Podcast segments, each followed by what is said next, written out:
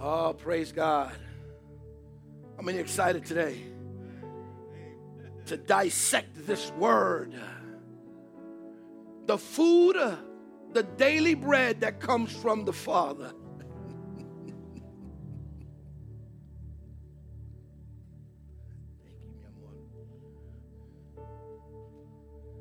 Praise the Lord. Had a full week this week.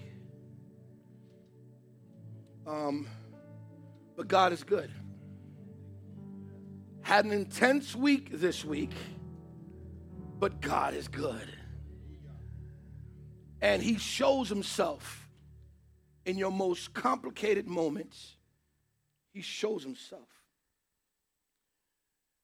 So we've been gliding through Genesis and John. And today I'm going to be, we have like maybe two more classes in Genesis and John. Then we got to switch over to another two books. The truth is, it is impossible for us within this next, these next three months to get through the whole Bible. However, in these next three months, you will learn how to navigate through the whole Bible. So you'll be given the opportunity to understand how to look at the old and the new and combine it and see how one supports the other. So this is what we're doing. We're, we're, we're teaching you how to navigate using two critical and essential books of the Bible, Genesis and John. All right, last week we ended with the covenantal language. Praise God. We ended with the covenantal language. And what's good about that is the following the covenantal language is the language that allows us to understand heaven and earth. Covenantal language is all that heaven understands. That's why without the blood, there was no communication. Life is in the blood. I heard somebody say uh, a couple days ago that there is no blood in heaven. I beg to differ. I believe that there is active blood in heaven. And the blood of Jesus is that blood that right now tells the story of earth. Remember, what do we find in blood? What, what's that thing that we find in blood? DNA. DNA is what? Information information that does what?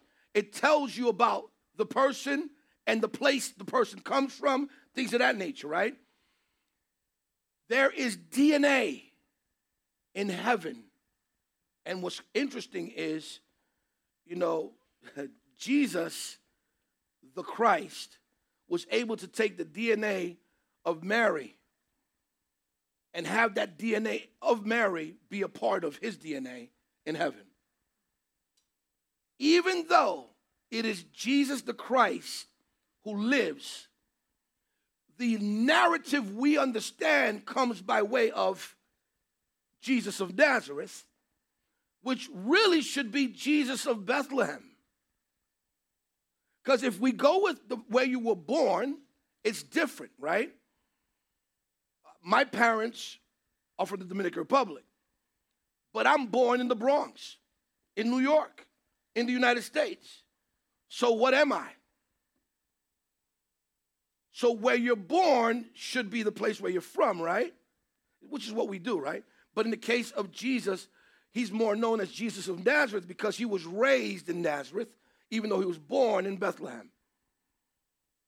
And mind you, a part of that portion after his birth, he was in Egypt for a little while, trying to get away from Herod the Great who wanted him dead. All right, so now we're going to go into literary genre. We're going from covenantal language to literary, literary genre. Literary genre, genre spelled G E N R E. Genesis is primarily a narrative that covers a wide range of events, including, of course, creation. It also includes the fall of humanity, the stories of the patriarchs, and the formation of the Israelite nation in that order. On the other hand, the Gospel of John is theoretical in nature or and theolo- the- theological in nature. Its reflective work is the focus of the life and the power of Jesus. So John specifically targets Jesus as God. You want to talk about Jesus being God and all powerful? Matthew, Mark, and Luke is okay, but John goes into the power of Jesus as God. You find the book of John, and I'm going to start with John this time. I always start with Genesis. I'm going to start with John. You find that John is not too into talking about so many miracles.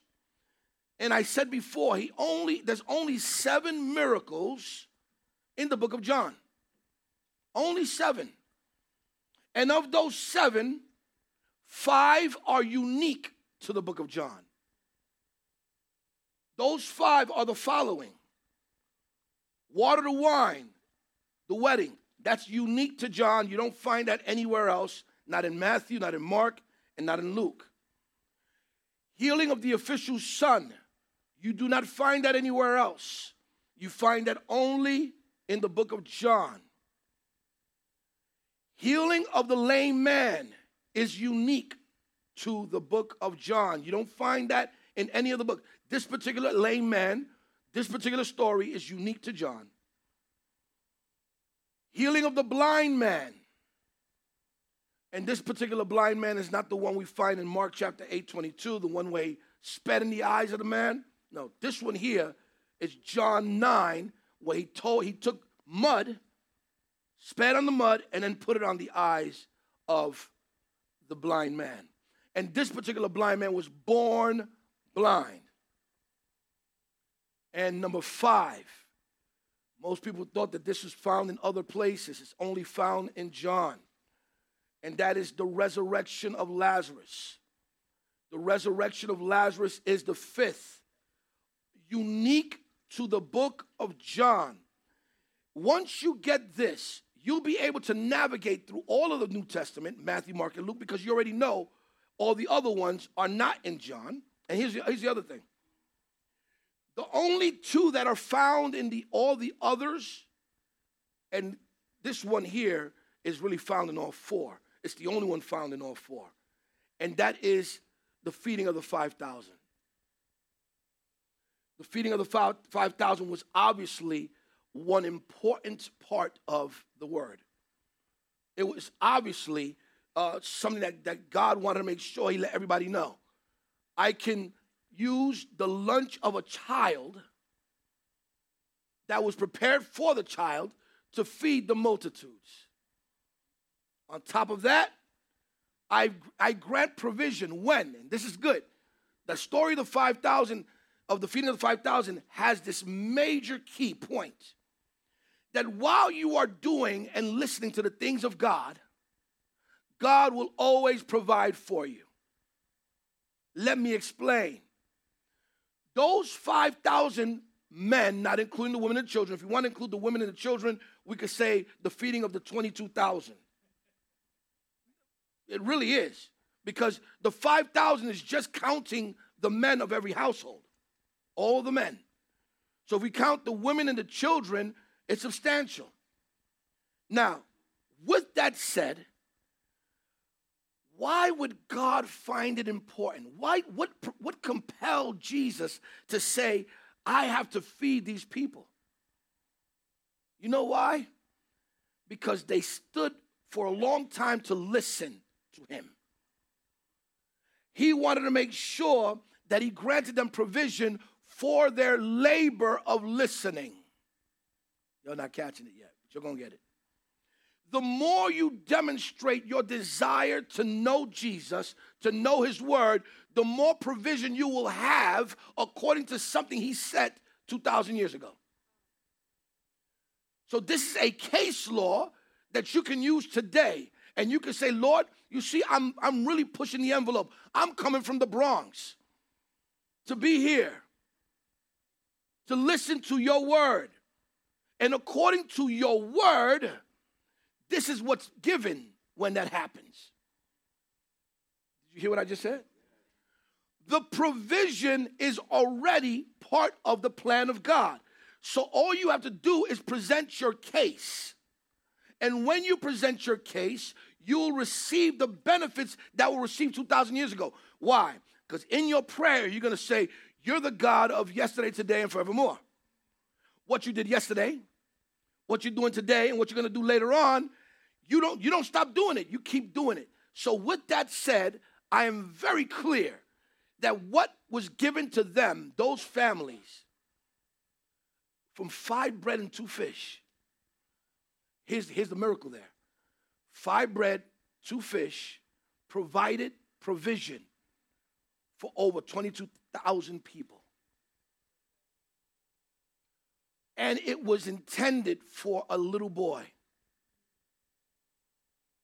His innocence was used to be able to propel the giving. Who's with me so far? Don't lose focus. There's a lot in this. And when we look at this particular story, we can find out the heart of God, or should I say, the heart of the Father on a day like today. The heart of the Father is never to cause the person to starve while they're laboring. The heart of the Father is while you do what I call you to do, I'm going to give you provision. You will never lack. Who believes that? I pray you do. Because now you're taking a case that's already in the Bible, a case that already shows God's desire to make sure that we are blessed. He took the small thing and made it the big thing. Now, here's the other part to this story that's very important. What are we preparing you to be in here? Say it, say loud. So, what's the training? To be able to follow Jesus to get the food? Or to be the one to hold the basket so others can eat? Ah. The desire for everyone who's here today and everyone who's a part of this growth process that we're doing for the next three to six months is to make sure that you're not just a listener or one that's tapping the shoulder to eat, but rather learning how to grab the basket and not even look inside of it to be enticed by it. The training in this church, in this and I'm to call it this because, yes, we are a church, but I'm to call it the training center. The flow has converted into a training center to make sure that everybody is capable of holding a basket. Listen to this. The basket must have smelled really good, too, by the way. I'm sure Judas thought about it three times. Have poor Judas, right? He catches all the heat. I can imagine all the other ones. You know, it's like, whoa, look at this. Fish and, because the fish was sushi, fish and bread. And it was multiplying right before them. It never lacked. So every time they went to a family, they looked in it again, it was still packed. But the story is not just about that. The story is that God takes care of those who work with him. By the way, this story is in John chapter 6 for those of us who want to read it later on. John chapter 6. The biggest part of this story is the fact that God didn't just think of the multitude, the general populace, He also thought about those who are working to give to the general populace. His game plan was simply this I give you baskets what I need you to do is not to tap into the baskets. I don't care how hungry you are. Do you think the disciples were hungry? I mean, they were with them, they were with everybody else, right? So that means that they were hungry too. And if they were hungry, then let's talk about that for a minute. When God puts something in front of you that looks so tempting, but it's not for you, when He can trust you to be the delivery man or woman, and he's telling you, I want you to carry this thing to that family. You've got to be able to go and do exactly that without looking in there, without saying, oh, can I have maybe a little piece? Can, just a little piece. Can I have a piece? The minute you say, Can I have a piece? you disqualify yourself. And then you go, oh, I can't believe I don't have anything. You took from someone else what was intended for them. So God said, I'm going to do in the same proportion, remove what I have for you at the end. Because guess what he has at the very end? He has 12 baskets left over. The word says there were 12 baskets left over. 12, why? Because there were 12 disciples. So each one of them got their own basket. El que tiene hambre, come. If you're hungry, this is what's going to be given to you. Go home now because I think of you because you thought of them. Ooh, that's, that's a motto. I think of you because you thought of them. You want God to think of you?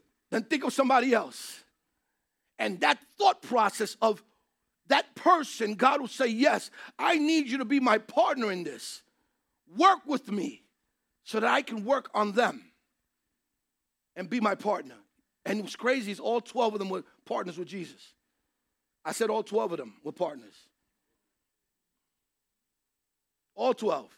Thomas the doubter, Philip the greatest, greatest, uh, greatest doubter, one that got away with it because no one calls Philip the doubter. It's messed up. You know, Philip, you know, Philip was one of the ones who actually told Jesus during the feeding of the 5,000, he had the nerve to tell Jesus, um, Do you know that this is not going to be enough for all these people? Where are we going to get this money?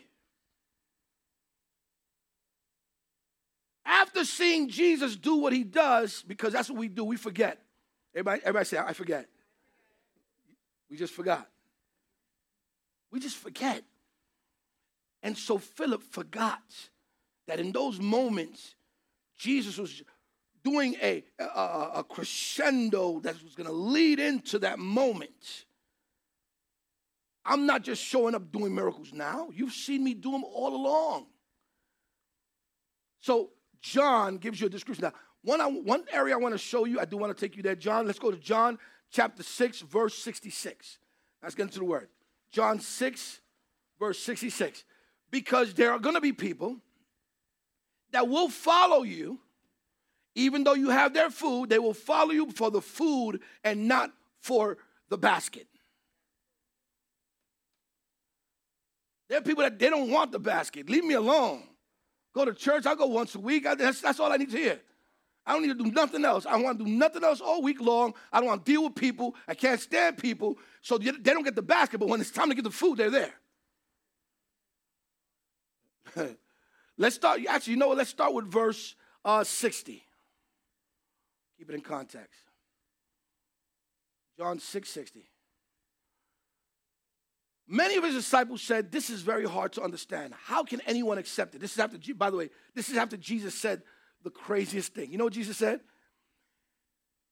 I'm going to have you guys look at it this way eat my flesh and drink my blood. That sounds like a vampire movie. And here Jesus is saying, I need y'all to do this is how you're going to receive that salvation. And of course, they're, they're losing their heads. They can't believe it. So they're complaining. So Jesus was aware that his disciples were complaining. So he said to them, Does this offend you? Now, he's not talking to the people, he's talking to his disciples. This is why this is important. Disciples means discipline, and they go hand in hand. But we rather get the results of disciples and not the approach or the process of disciples. Then what will you think if you see the Son of Man ascend to heaven again? The Spirit alone gives eternal life. Human effort accomplishes nothing. Let me say that again. Human effort accomplishes nothing. You can't make yourself holy based on your human efforts. Can, can I bring that one home? You cannot, I don't care how, I don't care if they show you a picture of what holiness looks like. You can never fulfill holiness. Jesus said here, human effort accomplishes nothing. And the very words I've spoken to you are spirit and life. But some of you don't believe me.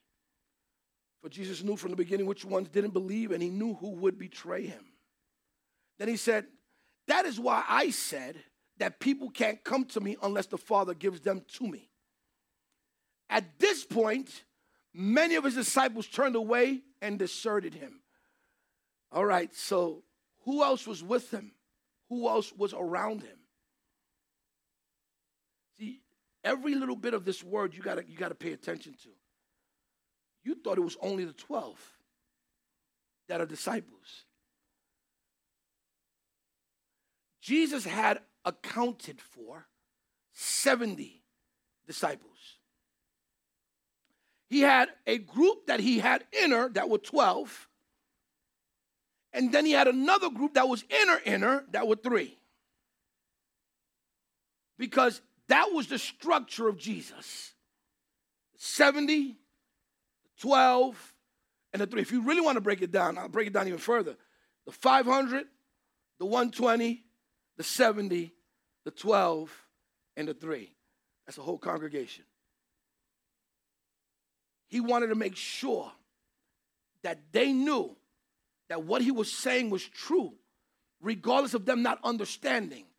People sometimes leave a place where their blessing is because they don't understand. And instead of trying to investigate more, they walk away because of lack of understanding.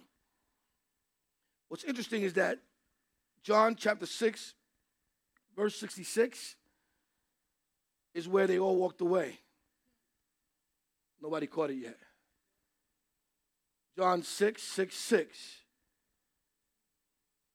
The author of Revelations was John, the same John who wrote the book of John.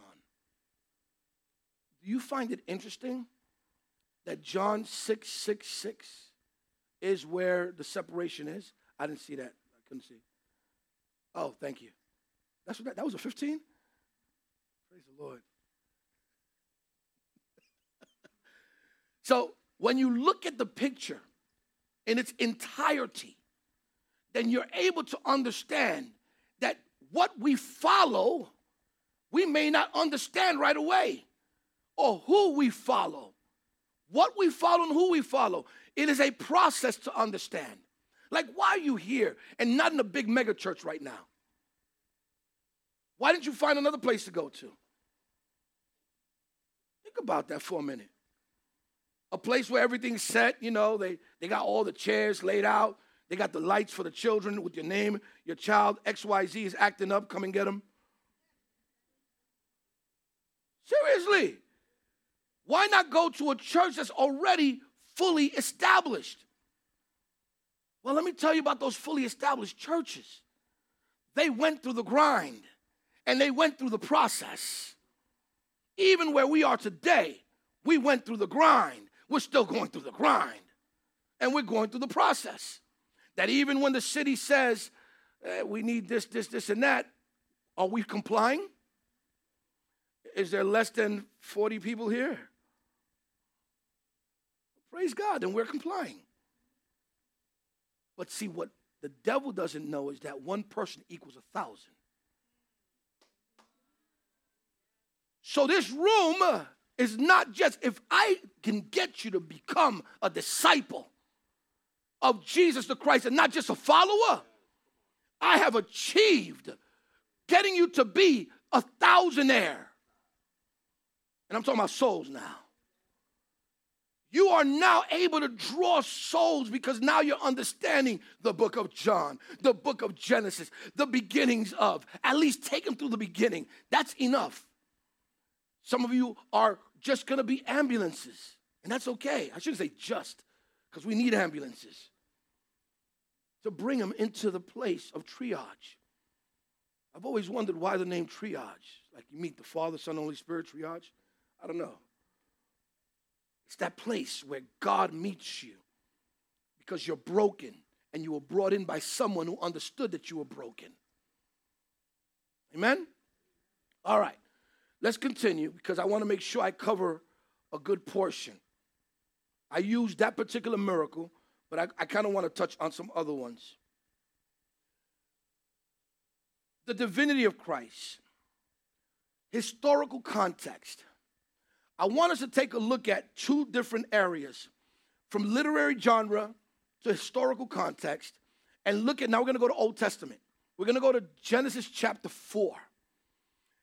Genesis chapter 4, just like John chapter 6, is kind of controversial in that it doesn't give too much information on how it happened. Well, that's what makes it a miracle, right? If you can figure it out, it's not a miracle anymore. If you can figure it out, it's not a miracle. You took away the miracle part of it. So we go to uh, Genesis chapter 4. In Genesis chapter 4, we find out the story that's, that's, that we've talked about before Cain and Abel. But there's something that happens after that that most people don't talk about. And the reason why they don't talk about it because they only think that it's, it's a, a genealogy. And it's beyond a genealogy, it's talking about the origins of things. So Cain kills Abel. Let's, let's do a little, little, little uh, recap. Cain kills Abel. Abel is no longer in the picture. Cain and Abel both disqualified to be inheritors. Cain because he Cain was the oldest, by the way. Cain because he killed his younger son, his, his younger brother rather, Adam's younger son. And when that takes place, after he kills him, he's now given a mark.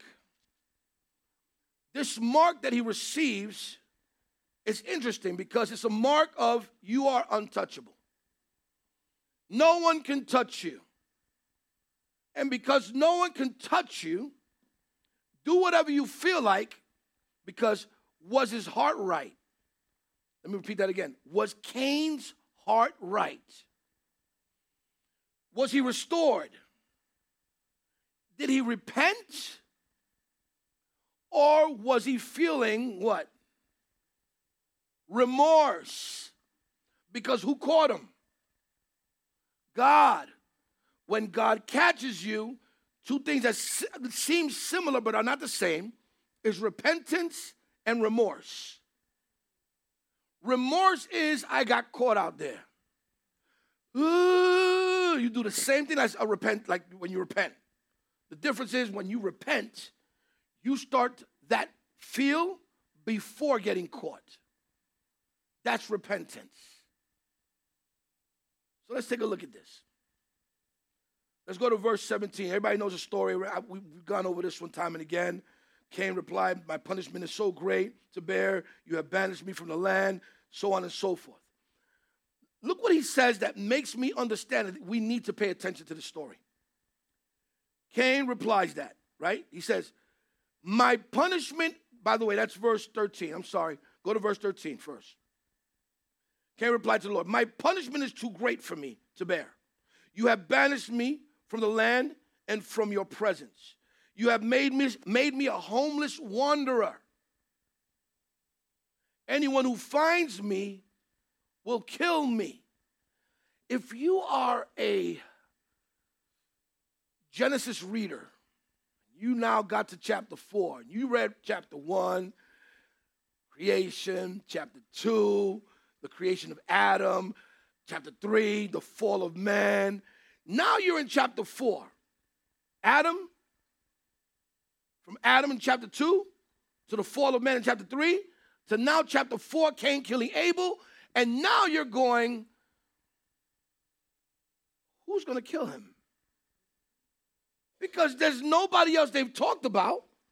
The only people that are in, in there, the stars of the show, is Adam and Eve. And of course, Satan is in there. But what people is he talking about? Is he saying, if my parents find me, why did he say my parents? If my parents find me, they'll kill me. He's saying, anyone, no, we're not there yet. He's going, anyone who finds me will kill me. Who is anyone if no one else was, in quotes, created? So, so understand something. It's quite possible that if you read the Bible carefully, you'll find the answer. Where Genesis chapter 1 speaks of the creation of male and female, he created them. And Genesis chapter 2 speaks of Adam being created by himself first in the Garden of Eden to tend to the garden. He was created as a caretaker of this beautiful holy place where death would not enter in. He was created to be the ambassador of humanity to present to God.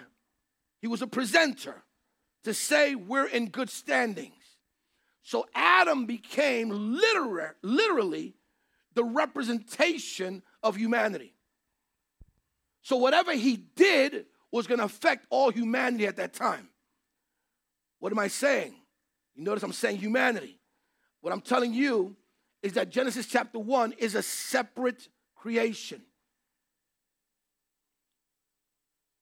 I proved this before. I, I, need to make sure you guys grab it and really understand it.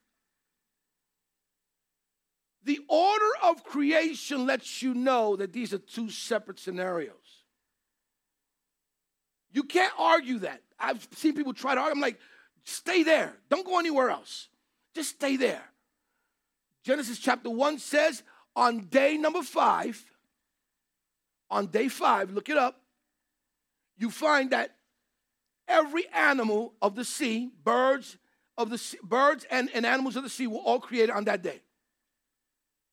Then on day number six, in the earlier part of the day, animals were created, land animals were created. And then humans were created later on that day, on the sixth day. And it doesn't say he created one. Let's go to Genesis 1:26 so we can read it from the, from the word. Genesis 1:26. I'm not going to spend too much time on this because I have to get to chapter 4. Look what it says. Then God said, Let's make human beings in our image to be like us. They will reign over the fish in the sea. Fish in the sea, male and female. God created the male and female already. Birds in the sky, He created the males and female already. The livestock, all the wild animals on the earth, and the small animals that scurry along the ground. So He's saying, Let us make them, let's create humans like we already created the animals and have them be the ones over them. Is that what I'm reading? Is everybody seeing that? So the animals were already created. And then God, so then God says, then God said, let us make human beings in our image to be like us. I read that. 27. So God created human beings in his own image. In the image of God, he created them. Male, he created them. Male and female, he created them. Then God blessed them and said, What did he say? Be fruitful and multiply, fill the earth and govern it. He didn't tell that to Adam. Adam had not yet been placed in there. These things were happening simultaneously. Adam was removed from being created with everyone else so that he can have the story and the narrative that leads to the Messiah. He needed to be isolated from everyone else.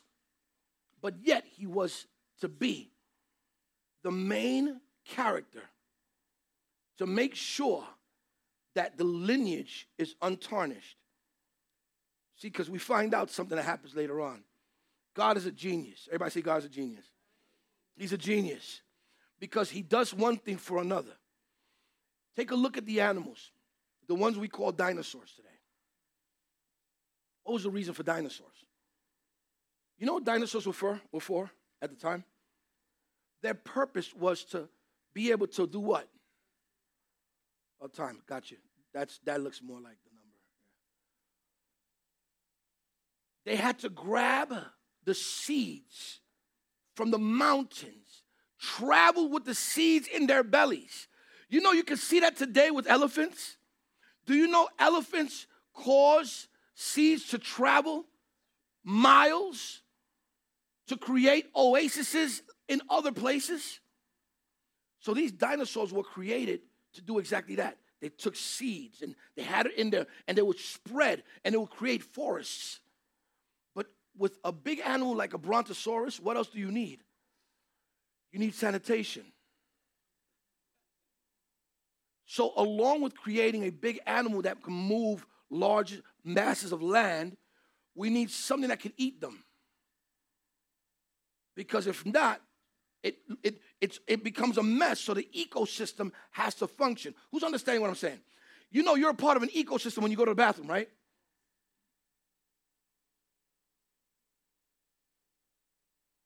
Okay, I'm just trying to help you. You're looking at me strange, so I just want to help you out.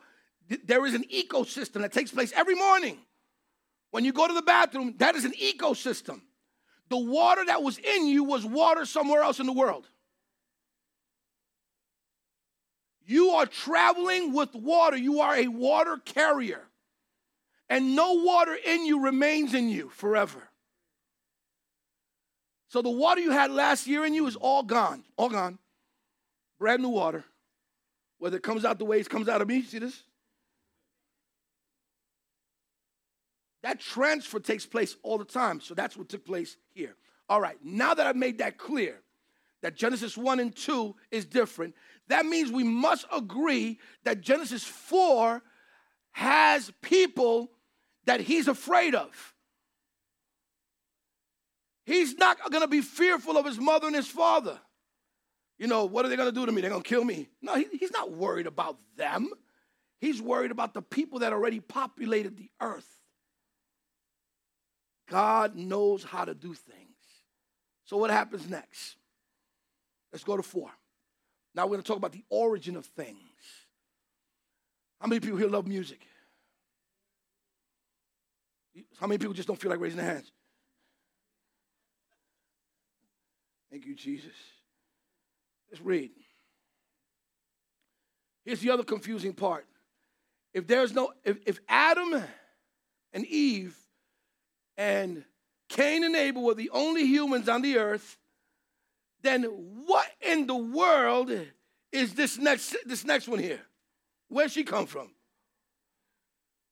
Cain, let's go to verse 17 now. Verse 17. Cain had sexual relations with his wife. She became pregnant and gave birth to Enoch. By the way, this is not Enoch, Genesis 5:21. This is a different Enoch. Then Cain founded a city, not a town, not a village, but a city.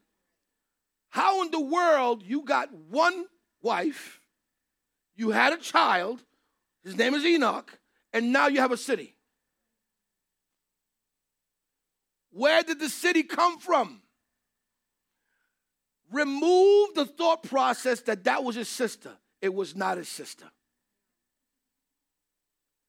Just take it, take it out because there was no sister. Adam and Eve had not had another child. It was only Cain and Abel. You'll see how I know for sure with what comes next. So, this Enoch kid, son of Cain, ends up being the name of the city, Enoch. Names the city Enoch Cain named the city Enoch after his son because nobody could touch him. Uh, no, you can't touch me. I just feel like naming the city Enoch. And what are you going to do about it? You can't do anything to me. I got the mark. Having the mark gave him power. Remember two weeks ago I said he's an extortionist? Yeah, that's exactly what he turned into. And we see his genes or his line or his lineage all be a part of the four things that have been corrupted. Four things that have been corrupted. Let's go. Let's take a look. So Enoch had a son named, uh, okay, which he named Enoch had a son. Enoch had a son named Irad. Right, there we go. Irad became the father of Mehujael. Mehujael became the father of Methushael. Methushael became the father of Lamech. Lamech married two women. What did Lamech do? So, what do we see the beginning of what? Polygamy. For the first time, now we see this area of sex, polygamy, because Lamech marries two women. The first one was named Ada, and the second was Zillah. Ada gave birth to Jabal, who was the first of those who raised livestock and live in tents. So, what do we see now? Raising livestock and living in tents. What was the reason for raising livestock? Exchange, purchase. Now we see so sex, money. Here we go. Who raised livestock and. His brother's name was Jubal, the first of all who play harp and flute. So we got sex, money, music. Let's go to the next one. Lamech's other wife, Zula, gave birth to a son named Tubal Cain. He became an expert in forging tools of bronze and iron. Tubal Cain, had a sister named Naamah. Let's stop there. So we got sex, money, music, and weapons. What makes the world go round? What do we use today? We find that each one of these were one after the other because that was going to be the propaganda of the enemy. He was going to use all four of those areas to corrupt it because sex is not bad when you don't have, right? you go you got this area of money money is not guys money is not bad it's a lie listen to me carefully the love of money is the root of all evil. Money is not the root of all evil. If not jesus god would not use money. But the love of money is the root. When you love money that's the problem. And in music we know music is not bad. Music comes from heaven, but the enemy has used music to corrupt because that's his best way. His best form of propaganda is by way of music. You want to get a crowd of people to do something wrong? Just throw your guns in there. Remember that? Do all the things that you would want to be wrong through music, and people just start dancing to it, knowing it's wrong, you know, chop his head off and chop, kill the police. Uh, you know, whatever it is, because it's in melody, it sounds good. So it must be okay. Because the enemy has used music as a means of mesmerizing. Anybody ever heard of the Pied Piper? The turnpike? Eh, y'all know the story of the Pied Piper? Pied Piper is none other than the devil who was given an opportunity to do something in a village. And when he went, he went to solve a problem because they had rats. So sometimes the person who's getting rid of the rats may not be the right person. Let me, let me say it again. Sometimes when you hire someone to take care of a problem that they know about, it may not be that they are holy, but that they know about rats. You still didn't get it? So here he is with his flute, knowing that the rats are going to follow, but he did a deal. And he told them, If I get rid of your rats, what will you do for me? And he gave them, he, he had to, they had to pay him a fee. Guess what? He got rid of the rats, and they said, Oh, no, you know, we kind of messed up the deal. Don't worry about it. We'll, we'll, we'll, we'll take a rain check. We'll take care of you later on. He said, Oh, really? You just danced with the devil. Now, watch what happens next. He used the same flute and caused all the children in the town to follow him. Interesting enough, the only one that was survived is the one that was crippled. Sometimes the broken ones are the ones that won't follow.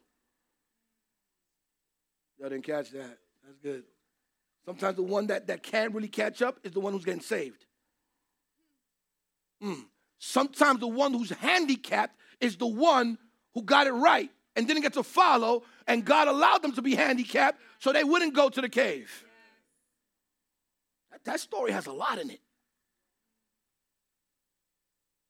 And the, the deal was, you know, we'll, we'll release, you know, if you, the exchange. Because the rat knew about the rats. And the rat knew that at the end of the day, his desire wasn't to see anybody blessed, he wanted to make sure he took the children. What do you think the devil's plan has always been? To take? I just heard something that it, it, it really, really messed me up. And I hope you guys can, can agree with me that I hope it messes you up too because the President of the United States decided to honor Pride, Pride Month, right? It's not so much, okay, listen. Here's the problem that when you go far, then you go farther. Because you're a, a transvestite, you're not considered naked if you remove your top. Even if you did whatever work on it, even if it looks exactly like it, it's okay for you to let that thing go. So, you know what happened? How many people know the story? You know the story already. Okay, only a couple of you. All right. What happened was a transvestite decided, trans, transgender, sorry, thank you, decided to remove everything publicly to show freedom. And there's a difference, difference between freedom and liberty. And we think freedom is me entering your space because it's my, I feel good about entering your space. That's not freedom. I just invaded. And I've been saying this time and again. And when I saw this at, uh, just recently, it made me understand how the agenda of the enemy, even in Genesis chapter 4, has gone and transcended to today. Because what we don't know is Genesis 4 lets us know one thing, but Genesis chapter 6 teaches us something else. Genesis 6, I think you mentioned it earlier. The Nephilim. Let's get into the Nephilim real fast. This is going to be really good. I only have what? Zero minutes?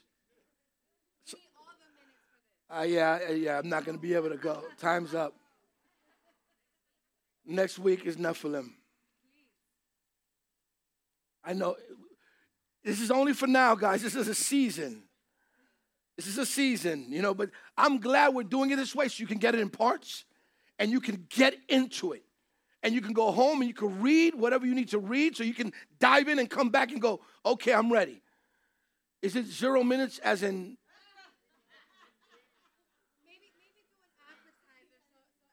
Oh God, that was kind of fast. What time is it? What, what, what time is it? Q and A. Oh, there's things. There's things, guys. There's things. All right, we'll save it for next week.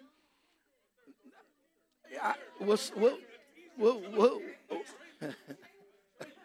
All right, here's the trailer, real fast, real fast. The trailer is this.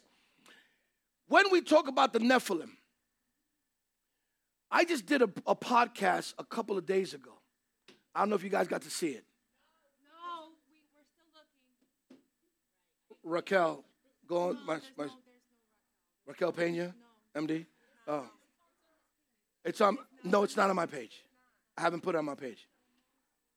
Well, on mom's page. There you go. Very good. All right, so listen, guys. On the podcast, I was talking about the crossbreeding. Remember what God said? He said, every one of their kind. He said, each one of their kind, they will then do what? Be what? Fruitful and multiply of their kind. This is how you know that color doesn't separate of your kind because we produce and reproduce and reproduce. But when you get a horse and you get a donkey that seemingly look the same but they're not, what happens? You get yourself a mule. And the mule does not reproduce. You can't get a male mule and a female mule to get together and we have more mules. It doesn't happen. Because it's sterile, because it's not part of the master plan of God. If you get a lion, even though they're felines, a lion and a tiger, you get a liger. So they do produce one time. But if you get two ligers together, nothing. So, what is a Nephilim? That's for next week. That y'all, y'all said y'all want a trailer. That's for next week. Praise God. And and and what I and what I tell you, what I tell you this, I tell you this. For those of you who really want to start knowing these little things in the Bible, make it your business to tell God. Look, look how all this comes together. In the book of John, God said, I will feed you and provide for you if you do my business, if you're around me. If you're around me, I will provide for you. That means that while you're doing this here, God will provide for you.